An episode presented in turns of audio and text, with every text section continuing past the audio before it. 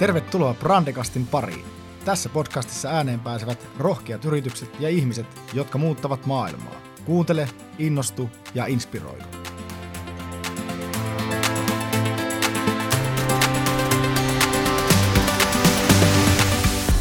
No niin, hei ja tervetuloa kuuntelemaan ensimmäistä Brandecastia. Minä olen bisnesmuotoilija Lasse Riitassuo Brandelta ja vieraana meillä tänään Pohjois-Savon mieliteko-ohjelman johtaja, terveystieteiden tohtori Helena Länsimies. Tervetuloa. Kiitos, kiitos.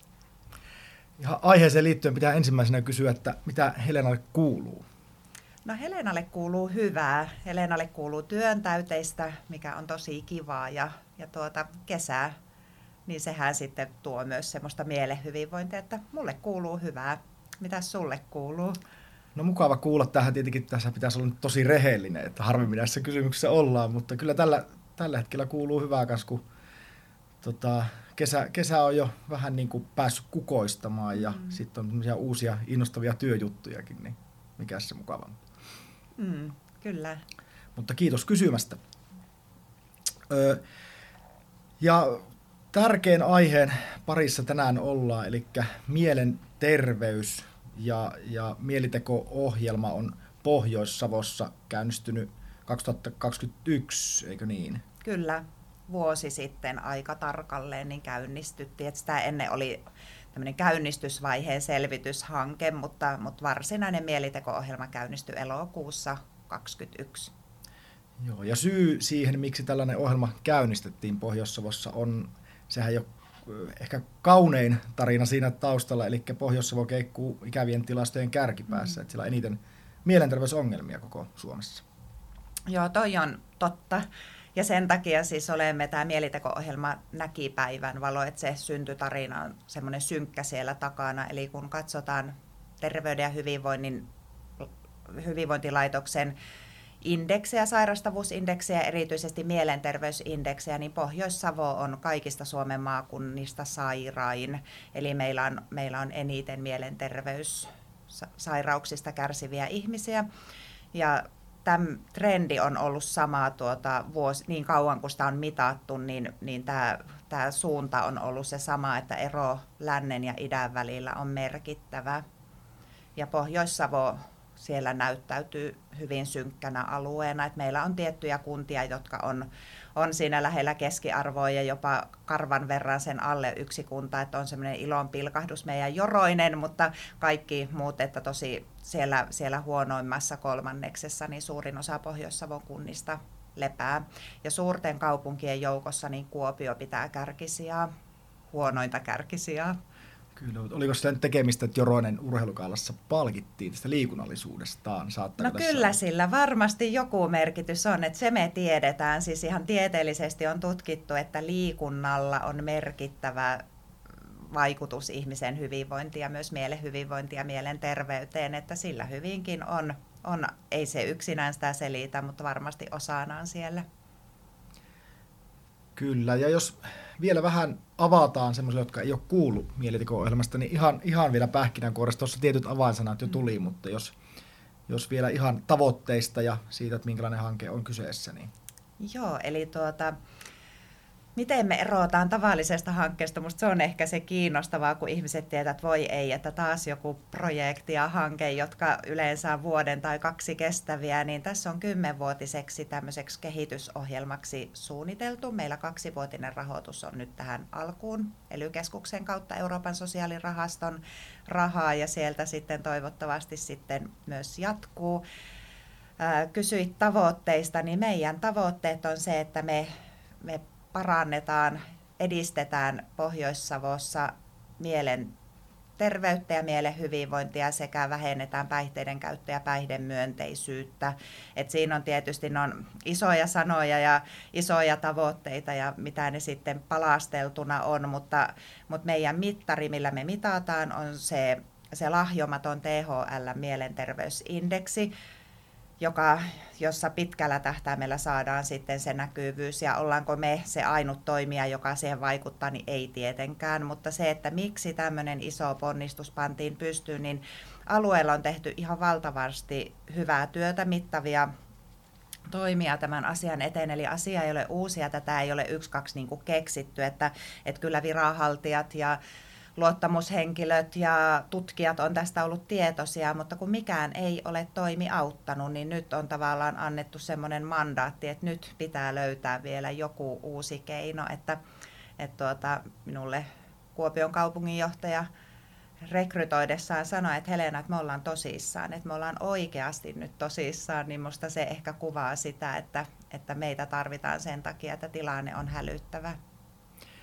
Kyllä, jokuhan voisi sitten sanoa, että näitä hankkeita tosiaan aina tulee ja menee, mutta tässä avainasemassa on ollut, kun puhutaan yhtenä syynähän tuolla on ollut tuo puhumattomuus, vaikka lupsakoita savolaisia onkin, mutta että ehkä se onko se sitten mennyt vähän semmoista niin kuin vitsailevaa lupsakkuutta, että ei ole ehkä uskallettu oikeasta asioista puhua, mutta tässä, jos mielenkiintoisella miettii, niin tässähän ratkaisevana on se, että tämä saadaan siis tietoisuuteen ja ihmiset ovat niin kuin tästä tietoisia, varsinkin sitä missiosta sitten, eikö niin? Ja yksi asia on ollut tässä tämä puhumattomuuden rikkominen. Joo, no oikeastaan vielä vähän avaan sitä taustaa, että meitä on siis mukana päätoteuttajana Kuopion kaupunki, Itä-Suomen yliopisto, Humanistinen ammattikorkeakoulu ja Savonia ammattikorkeakoulu. Meitä on iso joukko tekemässä, noin 30 ihmistä valjastettu, osaa kokopäiväisesti ja osaa päiväisesti tekemään. Ja mikä tässä on se oikeastaan se avainsana on totta kai, että tuon löydös, mistä puhuit, mutta jos vähän taaksepäin, niin on vaikuttavuus. Eli meidän täytyy tehdä toimia, jotka oikeasti vaikuttaa ja meillä on sen takia tässä asioita kaikkia, mitä me tehdään, niin me oikeasti tutkitaan niiden vaikuttavuutta ja minä en tätä itse en ole vaikuttavuustutkija, mutta meillä on Itä-Suomen yliopiston vaikuttavuuden talo mukana, niin sieltä viisaat tutkijat ja johtajat on kertoneet, että aito vaikuttavuus syntyy vasta noin 8 vuoden arvioinnin perusteella, eli tosiaan pitkäkestoisesta maratonlajista on kyse, että me voidaan sanoa, että kun me tänään tehdään jotain, että se oikeasti ihminen on sitten toiminut niin, että sillä on myös se pysyvä vaikutus, niin se me pystytään arvioimaan vasta vuosien päästä. Mutta se, että mitä tästä aasinsiltana tuohon puhumattomuuteen, eli me tehtiin semmoinen löydös jo tuossa syksyllä, kun aloitettiin, kun kerättiin.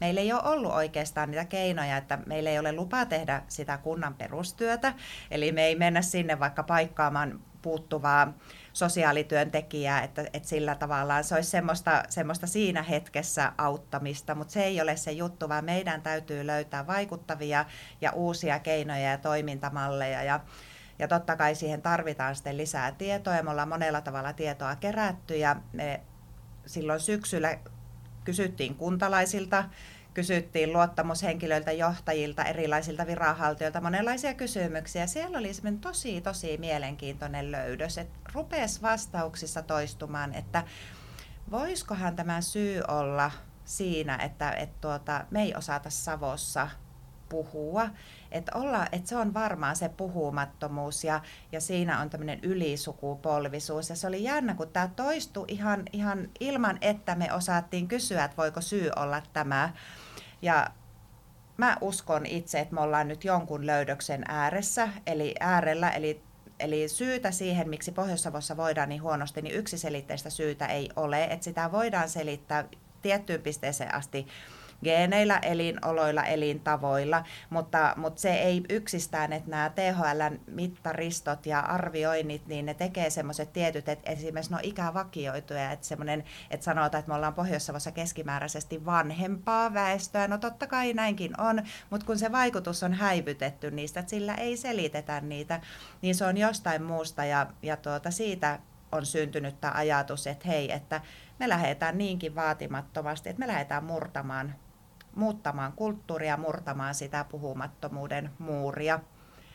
Et onko se tehtävä mahdollinen, niin mä uskon siihen tosi vahvasti, että kyllä se on, mutta onko se tehtävä helppo, niin no ei oo. Joo, ja tuossa ihan käytännön tekoakin on tullut, että huomasin tuossa tuolta teidän medioista, että matkuksessa oli nyt lanseerattu kehukoppi, ja se oli ihan koskettava nähdäkin niitä, että ihmiset sai siellä kehua sitten lähimmäisiä ja muita ihmisiä tai ketään vaan.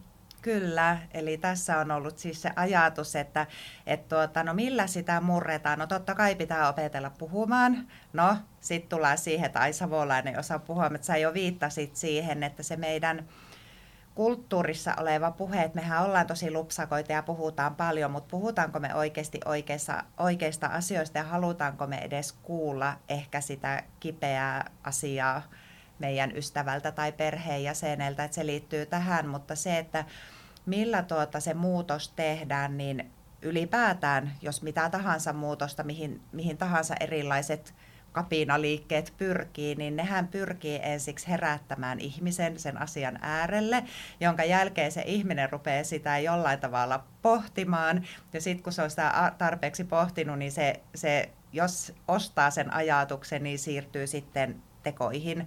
Toki se voi toimia niinkin päin, mikä on mahtavaa, että ihminen toimii monella tavalla, niin voi olla niin, että jostain vaikka ystäväpiirin painostuksesta päättää rohkeasti kokeilla jotain ja sitten huomaakin, että hitsi, tämä olikin hyvä juttu, että mäpä niin kuin muutan omaa toimintaani näin, mutta yleensä se mun ymmärtääkseen menee enemmän niin, että sä jollain tavalla lähdet sitä asiaa pohtimaan ja sun ajattelu muuttuu, jolloin myös sun toiminta muuttuu. Ja tähän me pyritään, eli me herätetään ihmiset tämän asian äärelle monella keinoin ja sillä tavalla saadaan sitten ihmiset toimimaan toisin. Ja mitä se tarkoittaa, että sanotaanko menee, että mielenterveys ja mielen hyvinvointi on tärkeitä asioita?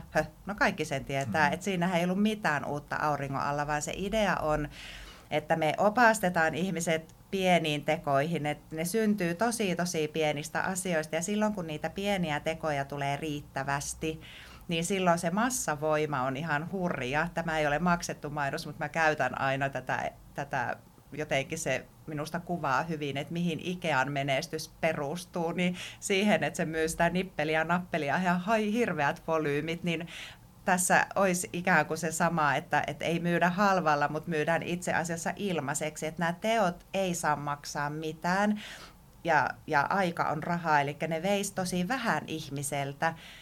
Et sun on niinku kauhean helppo tehdä siinä omassa arjessa ja se ei sillä tavalla olisi vaan jollekin hyvää osaa sille, joka voi vaikka sen jonkun roosanauhan ostaa ja sitten se roosanauha on siinä rinnassa merkkinä siitä, että välittää tästä asiasta, niin se on ihan älyttömän hyvää, mutta me ei pyritä siihen samaan. Ja nyt kun mä tällä samalla hapeella kun innostuin, niin vastaan, että mitä se sitten on, että nyt kaikki tietysti dadaa jännittää, että mikä se pieni teko olisi. No se on vaikka niinkin yllättävä, että sä tervehdit vaikka hississä ihmisiä, mitä sä et normaalisti tee. No se hätkähdyttää varmaan siellä jurua suomalaista, että apua toi puhuu mulle. Sitten se voi olla se, että sä poimit maasta roskan, että me tiedetään, ihan tieteellisesti on näytetty, että viihtyisä elinympäristö ja vastuun ottaminen omasta asuinympäristöstä lisää mielen hyvinvointia ja mielenterveyttä. Kysyt ystävältä, naapurilta, työkaverilta, mitä kuuluu ja sitten jopa pysähdyt kuuntelemaan, että mitä se ihminen vastaa. Tai se, että teet mielen terveyttä edistävän teon itsellesi ja nukut vähän paremmin, vaikka varttitunnin aikaisemmin menet nukkumaan. Et se on oikeasti tosi, tosi pienistä ja varmaan nyt joku kun kuuntelee, niin ajattelee, että ai kauheeta miten naivia. Niin mäkin ajattelin alkuun, että ollaanko me tosi naiveja, että me ajatellaan, että se on näin yksinkertaista, mutta saa tulla esittää paremman vaihtoehdon. Mä uskon tähän itse, että se on oikeasti tuosta, mutta kiinni ja nyt on vaan siitä, että meidän täytyy oikeasti kaikkien ymmärtää, että me ollaan se avain siihen, me ollaan se koodi, eikä se koodi ole joku työntekijä siellä sosiaalitoimistossa tai työpalveluissa tai siellä sairaanhoitajan vastaanotolla tai lääkärin vastaanotolla. Se ratkaisun avain ei ole siellä. Kyllä varmaan sitten lopullisena tietenkin tavoitteena on ylipäätään se, niin kuin tällainen hashtagin ala kulkeekin, tämä koskee myös mua, että kaikilla meillä on mielenterveys, kuten joskus olet todennutkin, niin eikä senkin havaitseminen ja ymmärtäminen, että vaikka tässä kohderyhmänä on vaikka syrjäytyneet ja suoraan sen niin kuin uhan alla, mutta me kaikkihan siinä ollaan ja sen tunnistaminen, että paljonhan me ollaan tuttu hoitamaan sitten flunssaa ja osataan hoitaa, mutta osataanko me hoitaa mielenterveyttä? Sepä se, ja tässä on ollut aika iso matka omiin arvoihin ja omaa ajattelumaailmaan, ja kyllä ihan niin kuin mä voin sen tunnustaa, että on ihan samalla tavalla ennen tätä työtä helposti ajattelin, että kun puhuttiin mielenterveydestä, niin sitten heti ajatteli, että mielenterveyden häiriö tai ongelma, mutta jos sä puhut terveydestä, niin et sä ensimmäisenä ajattele, että jos vaikka Lasse sinä sanoisit minulle, että jotain sinun terveydestä, niin en mä heti ajattelisi, että okei, että se on niinku sairas. Mutta sitten jos sä rupeat puhumaan mielenterveydestä, niin sitten heti tulee vähän semmoinen, että okei, että nyt sillä on varmaan joku uupumus tai masennus tai joku haitta. Niin tosta pitää päästä eroon, niin mä olen oikeasti sitä päättänyt julistaa, että rohkeus on yksi meidän sisäänkirjoitettu arvo, niin se, että meillä kaikilla on mielenterveys ja onneksi on ja siitä pitää olla tosi ylpeä ja se ei tarkoita sitä, että se mielenterveys olisi tänään huono tai se olisi koskaan ollut huono, että sehän voi olla tosi hyvä ja vahva ja toivottavasti on eteenpäinkin, mutta myös se on tärkeää tunnistaa, että meillä on oikeus horjua ja oikeus sairastua ja haluttiin tai ei, niin vääjäämättä niin käy, että vielä tarina ei ole minunkaan kohdalta kirjoitettu, että mikä se sairaus milloinkakin tulee olemaan, mutta vääjäämättä joku, niin sen tavallaan hyväksyminen ja tunnistaminen, että ja voi tapahtua joku iso asia, joka järkyttää sen mielen terveyden ja mielen hyvinvoinnin, niin sen tunnistaminen ja hakeminen ja siitä rohkeasti, avun hakeminen ja rohkeasti puhuminen niin on kyllä ihan ensisijaisen tärkeää. Ja varmasti se häpeä, mikä siihen on liittynyt, on estänyt sen, että on sitten edes lähimmäisille siitä puhuttu. Kyllä. Ja varmaan sillä asialla olette ansiokkaasti jo ollutkin, että siitä uskallettaisiin puhua. Mikä siihen häpeään, onko siinä jotain syytä, miksi sitä koetaan häpeää tunnustaa?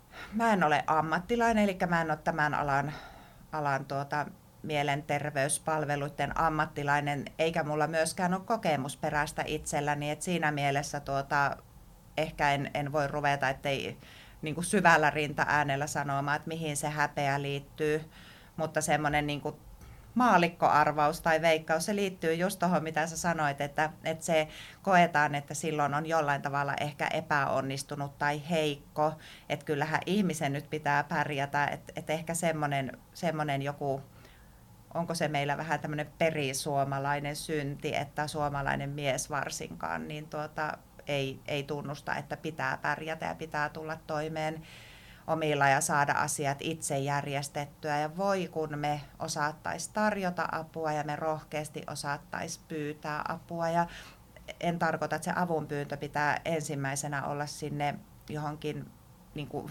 viranomaiseen tai tämmöiseen hoitoa tarjoavaan yksikköön, vaan se avunpyyntö voi tulla ihan oikeasti vaikka puolisolle, että uskallettaisiin myöntää, että hei, että mulla on tämmöinen olo, että pitääkö tästä nyt olla huolissaan, niin sehän olisi jo askel siihen, että sitä voisi yhdessä lähteä miettimään, että mitä sille asialle voisi tehdä. Joo, kuitenkin ollut mukava havaita, asiathan on jonkun verran mennyt eteenpäin, ainakin itse huomannut tuolla urheilumaailmassa on jopa ollut lupa puhua ja voi olla niin kuin myös loukkaantunut henkisesti, mutta aina ollut suotavampaa, että se akillesjänne pamahtaa sitten. Mutta että näiden käsitteiden kanssa uskallettu tulla ulos ja varmaan niin kuin se vaatii näitä mieliteko-ohjelman kaltaisia tekoja enemmän ja tahoja, jotka sitä tuo tuonne keskusteluun. No se on just näin ja sen on kyllä ilokseni huomannut, että nuorempi sukupolvi osaa kyllä oikeasti puhua ja siinä ei ole semmoista sukupuolieroa niin vahvasti kuin sitten taas esimerkiksi mun ikäluokassa ja tästä minua vanhemmissa, niin se on juuri näin, niin kuin sä sanoit, että se on tosi hyvä. Totta kai siellä on sitten se toinen puoli, että mikä mun mielestä on tosi mielenkiintoista niin kuin kaikessa on, ja että mikä se on se kultainen keskitie, niin myöskin nousee erilaisissa keskusteluissa, ja mitä tähän asiaan on perehtynyt, niin semmoinenkin asia, että esimerkiksi työyhteisössä, niin mikä on sopiva määrä puhua. Että onhan se ihan totta, että jos sä voit myös sillä ihan kohtuuttomasti kuormittaa kanssakulkijoita, niin siinäkin on, että se on niinku tavallaan, eihän se ole yksiselitteinen asia, että jos me nyt kaikki innostutaan avautumaan ihan kaikesta, niin voi olla, että mehän väsähdettäisiin kaikki lopulta toisiimme. Että se on vaikea asia. Että mikä on sopivaa määrä. Joo, ja ehkä niin kuin tulee itselle mieleen, että suomalaisessa työyhteisössä niin kuin sitä kaveria voisi, työkaveria kehua sitten muutenkin kuin siellä pikkujouluissa.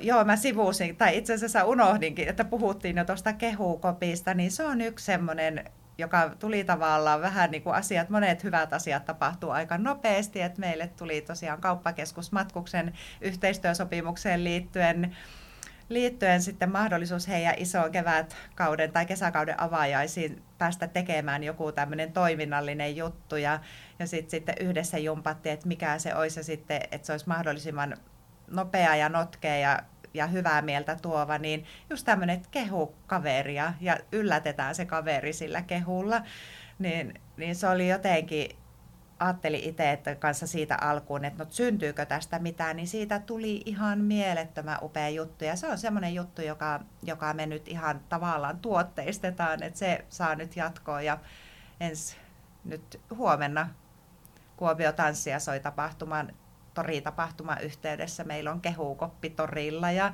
ihan huikeeta. Voisiko tästä kehukopista tulla tämmöinen movement sitten, että vaikka ei olisikaan enää fyysistä koppia, vaan tämä tulisi ihan tavaksi sitten? Joo, se olisi se idea, että se ei olisi se oikeasti se koppi, vaan se olisi semmoinen, että voi kun ihmiset ottaisi, että se koettaisi, että me onnistuttaisiin siinä niin, että ottaisi vaikka sinne mökkijuhannukseen ja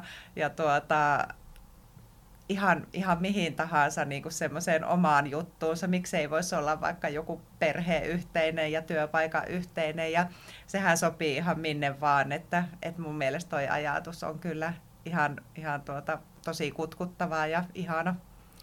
Joo, että kumppaneista mainitsitkin Matkuksen ja sitten muitakin, niin ketäs tässä nyt on matkassa mukana ja onko uusia? Tulossa? Joo, siis matkassa tällä hetkellä on mukana, ollaan kumppanuudet solmittu PS, osuuskauppa PS:n kanssa ja samaan konserniin kuuluva Lähi-Tapiola Savo, Kauppakeskus Matkus ja sitten Kuopion kaupungin teatteri. Et heidän kanssa nyt tehdään tämmöisen meidän 5 toimijan voimin niin isot kamppikset, jossa tavallaan tämä on tarkoitus nyt saada meidän tämä asia isosti näkyväksi ja meillä on tosi vahva yhteinen arvopohja, että siitä ollaan neuvoteltu, että me ollaan huolissamme pohjoissavolaisten hyvinvoinnista ja se on se fakta, että tässä on kaupallisia toimijoita mukana, niin sitten moni varmaan ajattelee, että no niin, että mitä sillä yritetään myydä. No ei tällä yritetä mitään myydä muuta kuin tätä ajatusta ja aatetta, että mitään tavaraa tälle yritetään myydä, mutta onhan se fakta, että myös hyvinvoiva maakunta, hyvinvoivat ihmiset maakunnassa luo siihen maakuntaan elinvoimaa ja silloin kun on elinvoima, niin silloin se myöskin tarkoittaa sitä, että se kasvattaa kyllä ihan valtavasti sitä väestömuuttoa. Se vaikuttaa niin moneen asiaan, että se on oikeasti, että ei ole osa-aluetta, mihin mielen hyvinvointi ja mielenterveys ei vaikuttaisi. No kuinka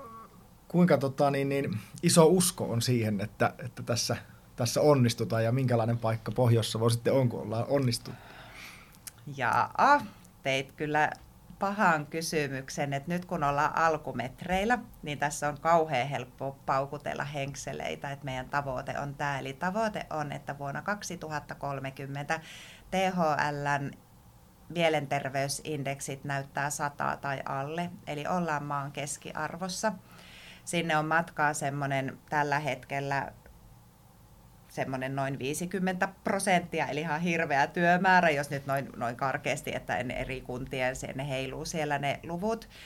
Eli onko se sitten taas, kun kysyt, että onko se mahdollista, mä uskon, että se on mahdollista, mutta se ei ole oikeasti helppoa. Ja semmoisilla toimilla, että me tehdään jonkun pienen ryhmän kanssa sitä tai tämmöistä perinteistä, ehkäpä perinteistä hanketoimintaa, niin se ei ole mahdollista, vaan tässä on oikeasti se ainut keino on saada massat liikkeelle ja ihmiset ikään kuin tähän meidän murrosliikkeeseen uskomaan niin vahvasti, että se on se ainut keino, että mä oon vähän käyttänytkin, mä rakastan elokuvia, niin tämä Mission Impossible niin kuin vähän siellä resonoi, että tietysti siinä on Tom Cruise ja helikopterit, niin en tiedä, vaatiiko se sitten jonkun helikopteri, en tiedä. Mutta teillähän on siellä niin sanotusti tämä kenttäväkeä ehkä aiemmista hankkeista poiketen, että teillä on viestiöitä ja sitten siellä on näitä niin kuin miksikäs heitä kutsuttiinkaan. Joo, siis tää on ihan mahtava. Mä en ole omaa tiimiä vielä esitellytkään, että meillä siis päätoteuttajana Kuopion kaupungilla on mulla niin kuin hankejohtajan, minun siellä apuna on ja yhdessä tekemässä niin 4 muutosvalmentajaa. Et se on aivan uusi tämmöinen nimike Kuopion kaupungilla. Ja sitten on 2 viestintäasiantuntijaa, hankekoordinaattori ja hankesihteeri. Koordinaattoreihin ja sihteeri ja johtajiin ollaan totuttu, mutta tavallaan niin kuin, että viestintäasiantuntijoita 2 viestinnän huippuammattilaista tiimissä on poikkeavaa, että tähän on oikeasti nyt niin rahoittaja kuin hankkeen suunnitteluvaiheessa mukana ollut laaja-alaiset tahot, niin on ollut tosi, voi sanoa tosi viisaita, ja siitähän mä olen hirveän kyllä kiitollinen, että ilman sitä, että vaikka me kuinka itse tähän uskottaisiin, mutta jos tämä asia ei tule millään tavalla näkyväksi, jos tätä ei toistuvasti sanoteta ja joka tuutista ja töötistä jollain tavalla näytä, niin mehän jäädään siis se tulos jää saavuttamatta. Mutta sekin täytyy tunnistaa, että vaikka nykyään se on siirtynyt vahvasti sinne digitaaliseen maailmaan, niin se somekaan tätä asiaa ei ratkaise. Että se ihmiset, ketkä meillä nyt varsinaisessa kohderyhmässä tämän 2 ensimmäisen vuoden aikana on, ihan rahoituslinjasta johtuen on työttömät ja työelämän ulkopuolella olevat ihmiset, 18- vai 64-vuotiaat, niin ketä Facebookissa esimerkiksi on, niin sehän taidetaan tietää, no sä oot tässä ammattilainen, mutta sen verran minäkin tiedän, että se taitaa olla meidän keski-ikäisten naisten se kokoontumisajopaikka. Eli meidän kohderyhmä ei osu kuin tietyltä osin siihen, että meidän täytyy tunnistaa nämä tietyt lainalaisuudet, että ei mennä tavallaan siihen omaan huumaan, että nyt kun me vaikka Facebookissa tehdään miljoona postausta, niin nyt kaikki tietää. No ei totta vieköön tiedä. Että se pitää olla, että ne on kaikissa niissä, että me liikutaan paljon kunnassa, kohdataan ihmisiä, mutta, ja sit monenlaisia mediapintoja pitää saada haltuun, mutta lisäksi sitten se, että myös se ansaittu media, että meidän täytyy niin herättää myös valtakunnassa se mielenkiinto, että katseet kääntyy, että mitä ihmettä ne puuhaa tuolla, ja sillä tavalla me saadaan sitä ansaittua huomiota. Joo, ja mä oon nähnyt näitä muutosvalmentajia itse asiassa siellä somessa, on nähnytkin heitä tekemässä ihan sitä käytännön työtä, mutta eikö niin, että he on tämmöisiä niin kuin, hyvin matalan kynnyksen niin kuin valmentajia on tavattavissa. Kyllä. Ja siellä mielitekopiiri liittyy myös tähän. Joo, meillä on yhtenä tärkeänä tuotteena tämä mielitekopiiri, ja se liittyy siihen puhumattomuuden kulttuurin murtamiseen, ja tässä ollaan ihan tämmöisessä myös niin kuin aallonharjalla siinä mielessä, että myös Sitrat ja tulevaisuusfoorumit ja tämän tyyppiset instanssit on julistaneet tämän dialogisuusasian, että se ei ole missään nimessä meidän keksimä, mutta ollaan tavallaan siihen tartuttu ja järjestetään niitä erilaisia mielitekopiirejä. Että ollaan vasta aloitettu se toiminta, mutta nyt jo on tulokset ihan älyttömän mielenkiintoisia. Eli idea on se, että kokoonnutaan keskustelemaan aiheesta puhumattomuus ja katsotaan mihin se johtaa. Ja sitten kun ajattelee, että no joo, ihminen tulee siihen hetkeen ja käyttää siihen aikaa sen tunti 1,5–2, että mitä sitten? No se idea tietysti siinä olisi, että se just saa sen tuossa aikaisemmin mainitsemani jonkun liikkeen siellä aivoissa ja siinä mielessä ja ajatuksessa liikkeelle, ja se vie sieltä jotain omaan arkiympäristöönsä, oli se sitten työpaikka tai lasten harrastuspiiri tai oma perhe tai mikä tahansa on, tai pelkästään se, että vaikkapa siihen ihan omaan itselliseen arkeen, niin vie jonkun jutun siinä. Ja sehän voi olla vaikka niin yksinkertainen asia, taas heitä, mitä näitä tämmöisiä on noussut, että vaikka tosiaan miettii, että kun on tärkeä puhua, mutta voiko jossain asiassa vaikka hengittää 2 kertaa syvää ennen kuin sä jonkun asian sanot? Et, niin. Joo, ja toi varmaan tuo mielitekopiiristä minulle tuli mieleen, katsoin tuossa sen YouTubessa löytyy se mieliteko-ohjelma näyttämöllä. Kyllä. Tunnin mittainen lähetys kannattaa muuten katsoa sitten tässä kuuntelijalle vinkiksi, niin siellä verrattiin sitä, että kun lapsillekin on neuvola ja sitten meille on hammaslääkäreitä ja me voidaan niin kuin huoltaa fyysistä terveyttä, niin onko tämä ikään kuin tämmöinen sitten aikuisten neuvola? Voiko se ymmärtää? Voisiko semmoisella olla tarvetta? Mä tätä selvitin, kun sen tosiaan nousi siellä, että meillä on professori Timo Lakkaa meidän ryhmässä ja Timo siitä mainitsi ja mun mielestä se, että se tarkoittaisi tosiaan se, että matalalla kynnyksellä olisi niitä terveystarkastuksia mikä neuvola, lapsineuvola, että mehän ollaan Suomessa ihan maailman johtavia, että se on aivan poikkeuksellista, että tämmöinen upea järjestelmä on ja monessa osin meihin katseet kääntyy aina maailmalta, kun puhutaan siitä äitiys- ja lastenneuvoloista.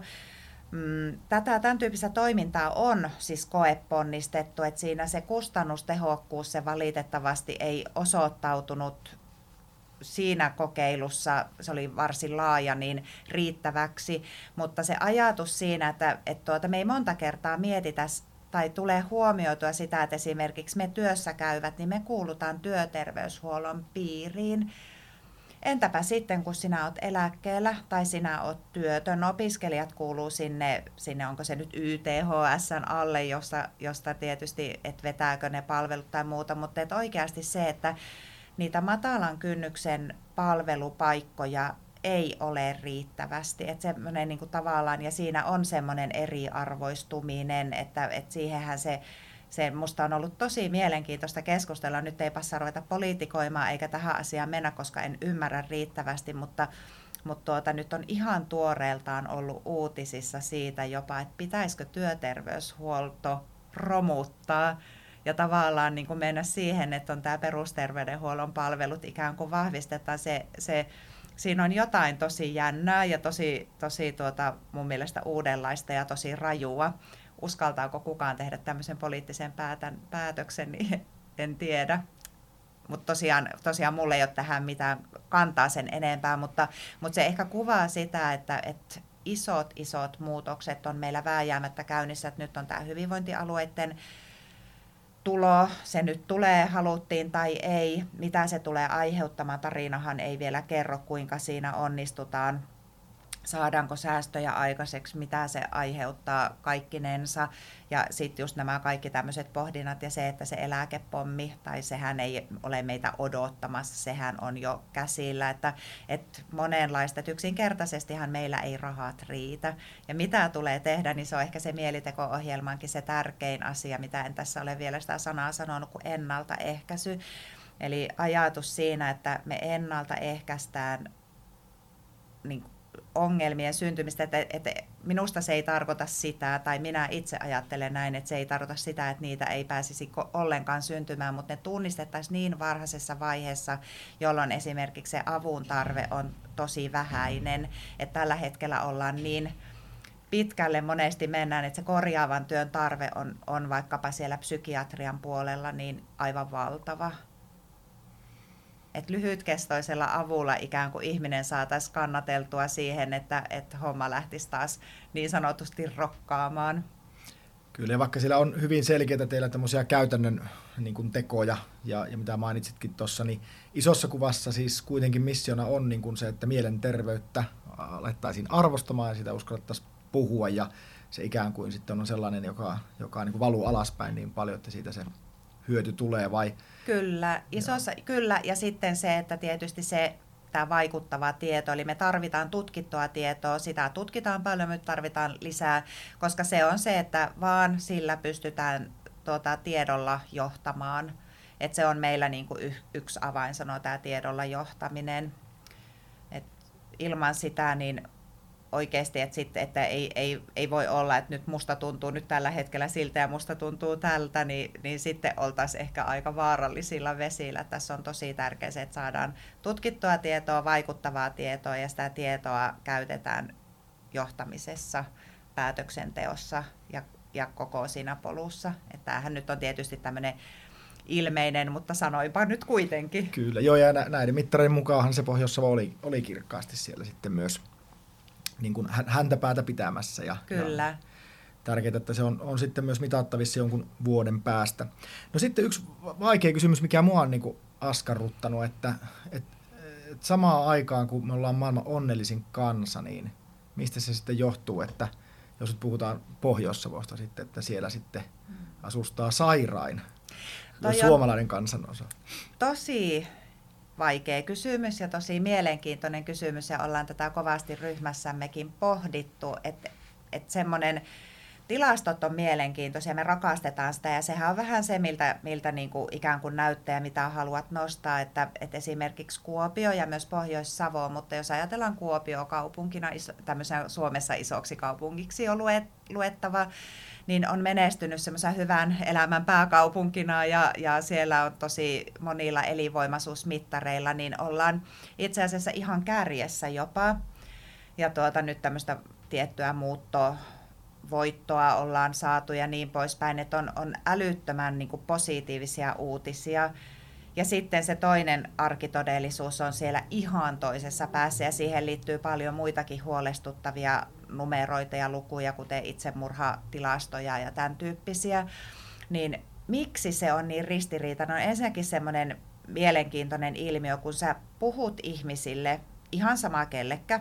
Ylipäätään, jos puhutaan kuntalaisille, siellä voi olla mukana korkeasti koulutettua jotain johtavaa viranhaltijaa tai sitten meitä keskitason työntekijöitä tai ketä tahansa, tai vaikkapa eläkeläistä tai työtöntä, kenen kanssa olet jutellut, niin he ei oikein usko noihin tilastoihin. He on vähän, että no pitääkö ne paikkaansa, että ollaanko me oikeasti niin sairaita, että se kuitenkaan isossa kuvassa jostain syystä ei näy siellä ihmisten arjessa ja se tuntuu silleen, se on tosi hämmentävää, että sen pitäisi niin kuin isossa kuvassa tuntua, että tuommoisen pitäisi näkyä, mutta monet on niin kuin sanonut, lähtenyt aika voimakkaastikin haastamaan, että ne ei kyllä nyt pidä paikkansa ja sitten se arvailu, että siellä on joku tämmöinen tilastoharha ja se on jännä, että mä itse kävin sen samaan selvitystyön, kun tämän työn aloitin. Mä olin aivan varma, että mä nyt viisastellen sieltä jonkun mitä THL ei ole huomioinut, niin että se johtuu kirjaamisesta tai se, että meillä pääsee niin nopeasti hoitoon tai just tämmöisiä ikään kuin ilmiselviä, niin nämähän on kaikki siellä totta kai tutkittu ja poissuljettu, niin se on niin kuin tosi mielenkiintoinen ilmiö se, että mitä me mitataan ja yleensä ne vastaajat niihin kyselyihin ei ole samoja. Eli THL-mittari ottaa kaikki potilastiedot ja rekisteritiedot huomioon, mutta sitten taas kun sä mittaat, vaikka kysytään tämmöisiä onnellisuusmittareita, niin siinä on se tietty tulotaso, tietyt tämän tyyppiset, mitkä näissä globaaleissa on, tai sitten vielä, jos sä meet siihen laitat jonkun kyselyn liikkeelle, niin ketkä kyselyihin vastaan? No ne on ne aktiiviset ihmiset, jotka muutenkin osallistuvat kaikkeen. Et silloin kun se perustuu semmoiseen vapaaehtoisuuteen, että rekistereistä ei poimita, niin siellä on eri ihmiset äänessä. Niin ja sitten varmasti katsoo tuossa lukuja, että yli 5% työttömyydestäkin johtuu mielenterveysongelmista. Että sehän on todella korkea luku ja voi olla, että he ei ole sitten vastaamassa niihin. Se on silloin, ihmisillä ei ole varmasti voimavaroja vastata ja ne on jotenkin, ehkä siinä vaiheessa on se semmoinen näköalattomuus, että on itsellään se, että ei hyödytä, niin kuin, että miksi mä nyt käyttäisin siihen aikaa että siitä ei ole minulle mitään hyötyä ja ymmärrän sen ihan täysin, että voimavarat ei yksinkertaisesti siinä kohdassa riitä. Kyllä tuohon voi samaistua, että tässä nyt teeman mukaisesti voi avoimena ollakin, että kyllä itselläkin on noin 8 vuotta aikaa, kun on ollut vaikeampi hetki, että on ollut avioeroa ja isän kuolemaa ja näin, niin kyllä sen muistaa, että kyllähän ne voimat meni siihen helposti siihen kaupassa käymiseen ja perustoimien ylläpitämiseen, niin ei silloin tule mieleen sitten lähteä vastailemaan. Kyllä ja sitten ihan semmoinen, että siinä työyhteisössä esimerkiksi itsekin tunnistan samoja, että äidin äkilliset kuolemat ja muut tämmöiset asiat, niin ja avioerot ja muut, että niin kuin tämmöinen normaali tarina, normaali elämään kuuluva, että siinä suhteessa ei mitään dramaattista, mutta se vie niin paljon voimavaroja, että jaksatko sä sitten esimerkiksi siellä työyhteisössä olla se, joka sitten kannattelee niitä, joilla menee vielä huonommin, tai huomaatko edes siinä kohdassa ympäriltä se, että nyt mun pitäisi tuolta työkaverilta rohkeasti kysyä, että mitä sille kuuluu, ja oikeastaan mitä tähän yhteyteen haluan nostaa, että mikä on se, että meillä on se päihteiden käytön vähentäminen ja päihdemyönteisyyden vähentäminen, niin jos mielenterveydestä ja nimenomaan mielenterveydestä sanana on vaikea puhua, niin on kyllä siitä päihteiden käytöstä vielä vaikeampi, että aika moni meistä on havainnut jonkun ehkä hälytysmerkin tai semmoinen, joka on vähän jäänyt mietityttämään lähipiirissä tai jossain harrastisporukassa tai työpaikalla tai muuta, niin kuinka moni rohkenee mennä oikeasti siltä ihmiseltä kysymään, että hei, että mä tein tämmöisen havainnon, että pitääköhän, niin kuin, että oot sä itse huomannut, että sä vaikka runsaasti käytät alkoholia tai mulle on herännyt semmoinen niin kuin fiilis, että ootkohan sä siltä osin ihan kunnossa, että sen murtaminen olisi, tai ei olisi, vaan on vähintäänkin ihan yhtä tärkeää, että siitä voi puhua ja pitää puhua ja sillä tavalla sekin myös siitä se häpeä häipyy ja myöskin siis tässä ehkä alkoholijuonissa ja ehkä päihteiden käytössä vielä, että sitten siinä on se toinen puoli, että siellä on häpeä, mutta sitten tavallaan ne on myöskin niitä hauskoja juttuja, että se on aina vähän semmoinen, että otettiin vähän skumppaa ja tsin, niin eihän siinä ole mitään pahaa, mutta me luodaan myöskin sillä ehkä semmoisia vääränlaisia mielikuvia varsinkin nuorille ihmisille, että ei se liity johonkin menestykseen tai se, että vaan silloin voi olla tosi hauskaa. Ei me ajeta sitä, että pitää olla täysin raitis. Ei tietenkään, ei se ole niin kuin se juttu, vaan se, että tavallaan semmoinen, että se ei myöskään ole se juttu, että esimerkiksi alkoholia pitäisi tarjota juhlissa. Ja tuossa tuli mieleen, että jos ihan käytännön tasolla viedään tätä, että jos käy niin, että huomaa, että joku ystävä tai perheessä sitten, että se alkaa mennä vähän överiskissä ginsin juttu ja niin sanotusti huomaa niitä vaaranmerkkejä, niin ehkä just sinne niin kuin AA-kerhon ilmoittaminen tai jonnekin, se on aika vaikea sanoa sille, että onko tässä niin kuin tarkoituksena juurikin sitten tämä varhaisen puuttumisen mallissa esimerkiksi tämä mielitekopiiri, että sinne voisi niin kuin vähän kevyemmin ohjata. No periaatteessa mielitekopiirin idea ei ole olla ollenkaan itse asiassa tämmöinen niin kuin siinä mielessä vertaistukirinki, mutta se, että näitä matalan kynnyksen palvelut, niin itse asiassa sekin on yllättävä löydös, että niitä ei löydetä riittävästi. Et meidän täytyy jollain tavalla kyllä myöskin, ihan tänä aamuna juttelin tiimiläiseni kanssa, Liisan kanssa, muutosvalmentaja Liisa Pietikäisen siitä viestiteltiin, että hänellä oli niin kuin minusta hän hyvin sen sanotti, että ihan yhdistysten ja järjestöjen, jotka tekee ihan mieletöntä työtä ja ovat vuosikymmenet tehnyt, niin heidän imaakon nostattaminen ja jotenkin näkyväksi tekeminen vielä nykyistä paremmin, niin se on kyllä ihan myöskin tosi, tosi tärkeä tehtävä, että niitä ohjataan ja löytää, että ihmiset jokainen löytää jostain sen, että meillä on niitä paikkojahan valtavasti, mutta se, että niihin löytää ja niihin ihmiset jaksaisi mennä, niin siinä onkin sitten oma juttunsa. Niin ja ylipäätään, että saa sen keskustelun käyntiin, että uskaltaa sitten sanoa, niin siinä varmaan aika paljon sitä haastetta. Joo, ja kun ammattilaista kysyttiin, niin kyllä siellä vastauksissa oli, että missä on sitä osaamisvajetta, niin varhaiseen puheeksi ottamisessa erityisesti koettiin, että vaikka kuinka ammattilaisetkin koulutetaan vastaanotolla kohtaamaan ja muuta, niin sen esimerkiksi tämmöisen päihteiden käytön sanottaminen on kyllä vaikeaa. Totta kai terveystarkastuksessa me tiedetään kaikki esimerkiksi työterveyshuollon määräaikaisissa tarkastuksissa käyneenä, että siellä tehdään tietyt alkoholin käytön kyselyt ja päihteiden käytön erilaisten huumaavien aineiden käyttökyselyt, mutta pureudutaanko niihin sitten rohkeasti riittävällä tasolla, niin varmasti vastaus on, että ei niin kuin ainakaan, että siinä on paljon vielä työtä tehtävissä. Jonkun verran on myös ollut semmoista keskustelua, että voisiko tämä suomalainen, tässä tapauksessa pohjoissavolainen mielenterveyden, sanotaan ongelmat mielenterveydessä johtua sitten myös historiasta. Ja tästä ei varmaan yksilittäistä asiaa ole, mutta niin kuin sodan tuomat puhumattomuudet ja kello onni on onnin kätkeköön ja ei pidä niin kuin joskus ajateltiin, että onni on jopa tämmöinen henkiolento, että jos sitä puhuu, niin se säikäytään pois, mutta niin kuin, onko tämmöisiä, onko nämä ihan spekulaatioita vai onko näitä niin kuin tunnistettu?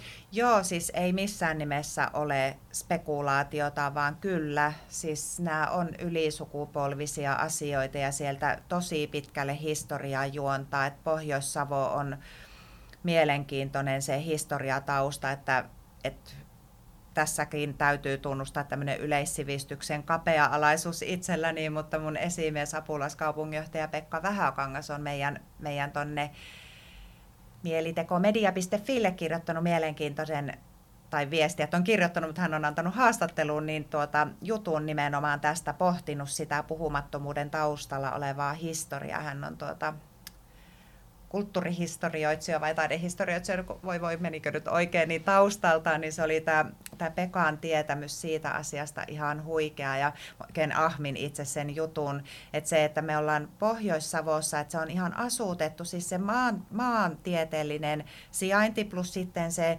minkälainen se maasto on, niin se on aiheuttanut niitä, että sinne on rakennettu tölli sinne, tölli tänne, kun sitten taas jossain Pohjanmaalla on niiden aakeitten peltojen äärelle muodostunut semmoisia toimivia yhteisöjä. Eli tavallaan tämmöinen, että on ollut Metsä ja Suoja, Kuokka ja Jussi, niin se on oikeasti siellä Pohjois-Savossa, ja sitten menee kilometri sotalla ennen kuin on se seuraava Jussi, niin siinä ei semmoista oikein, että sitten siellä on yksinään puurettu. Siinä on tietysti, siitäkin täytyy olla ylpeä.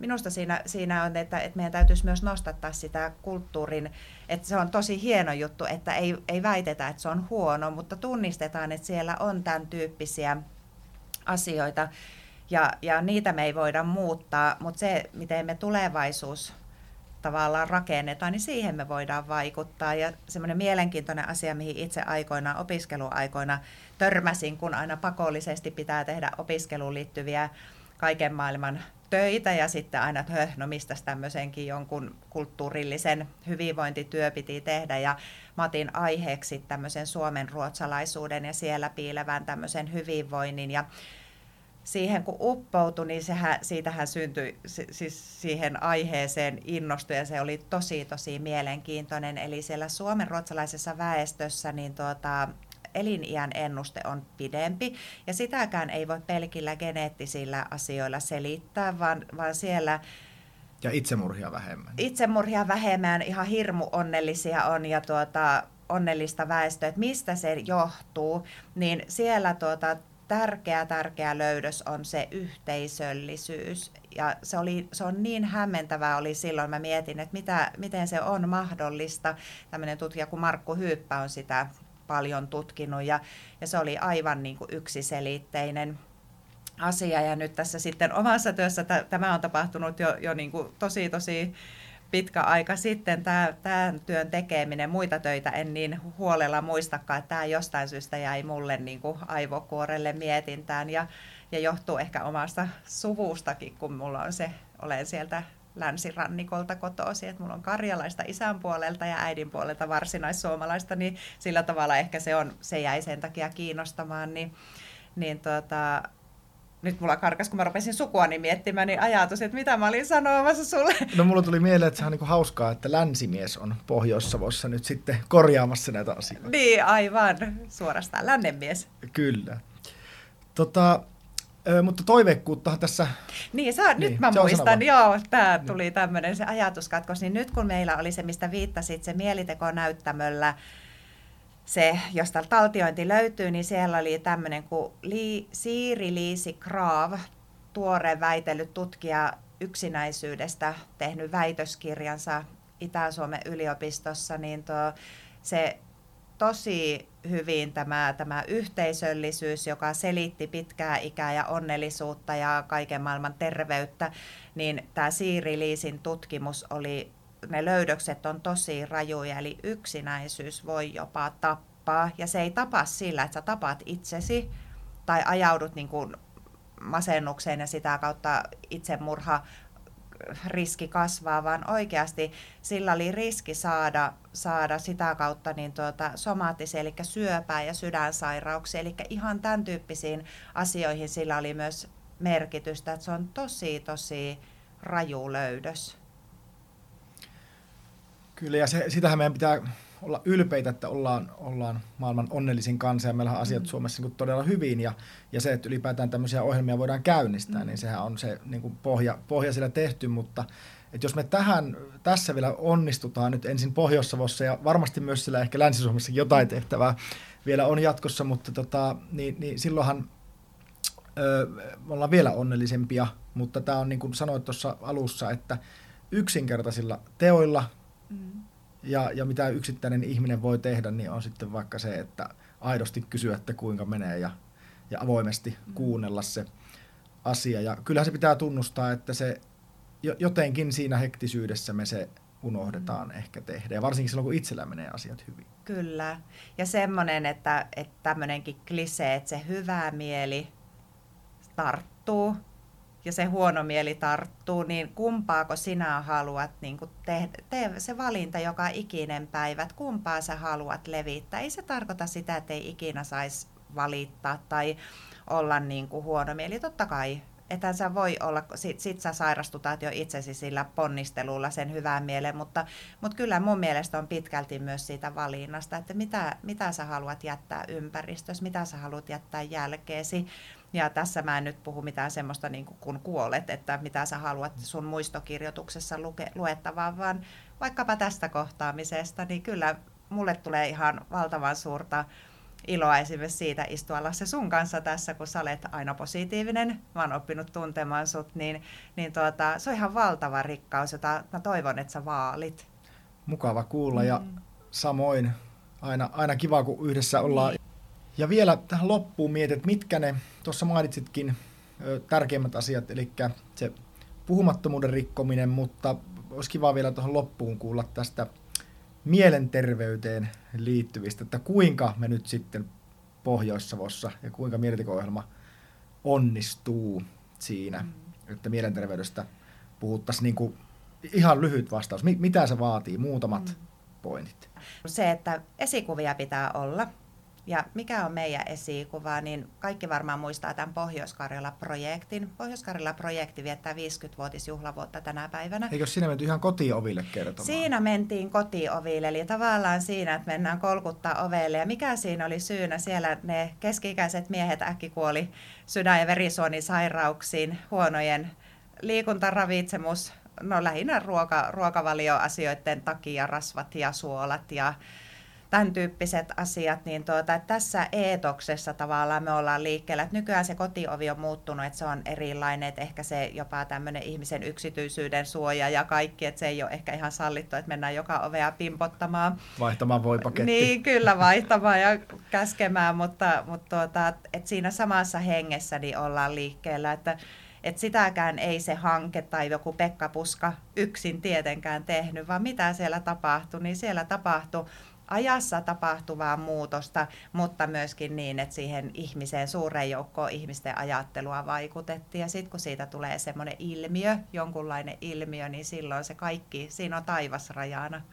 Ja Pohjois-Karjala-projekti muistetaan vieläkin ja se ilmeisesti tuloksiakin tuotti, niin kyllä, toivotaan, että voimme muistella sitten mielenteko-ohjelmaa kanssa vuosien tai vuosikymmenien päästä. Että se oli se, joka muutti maailmaa, vaikka nyt vielä vähän ihmetellään, että mikäs homma tässä on käynnissä. Mutta kyllä, ja sen oikeastaan, mikä itselleni on se, ehkä se iso juttu, minkä haluan sanoa, että meidän täytyy saada mielenteko-ohjelman tunnettuus isoksi. No mitä se sitten tarkoittaa, että miksi? Ai sen takia, että me tullaan niin kuin, että me ollaan niin tärkeitä, että meillä on oma hieno brändi.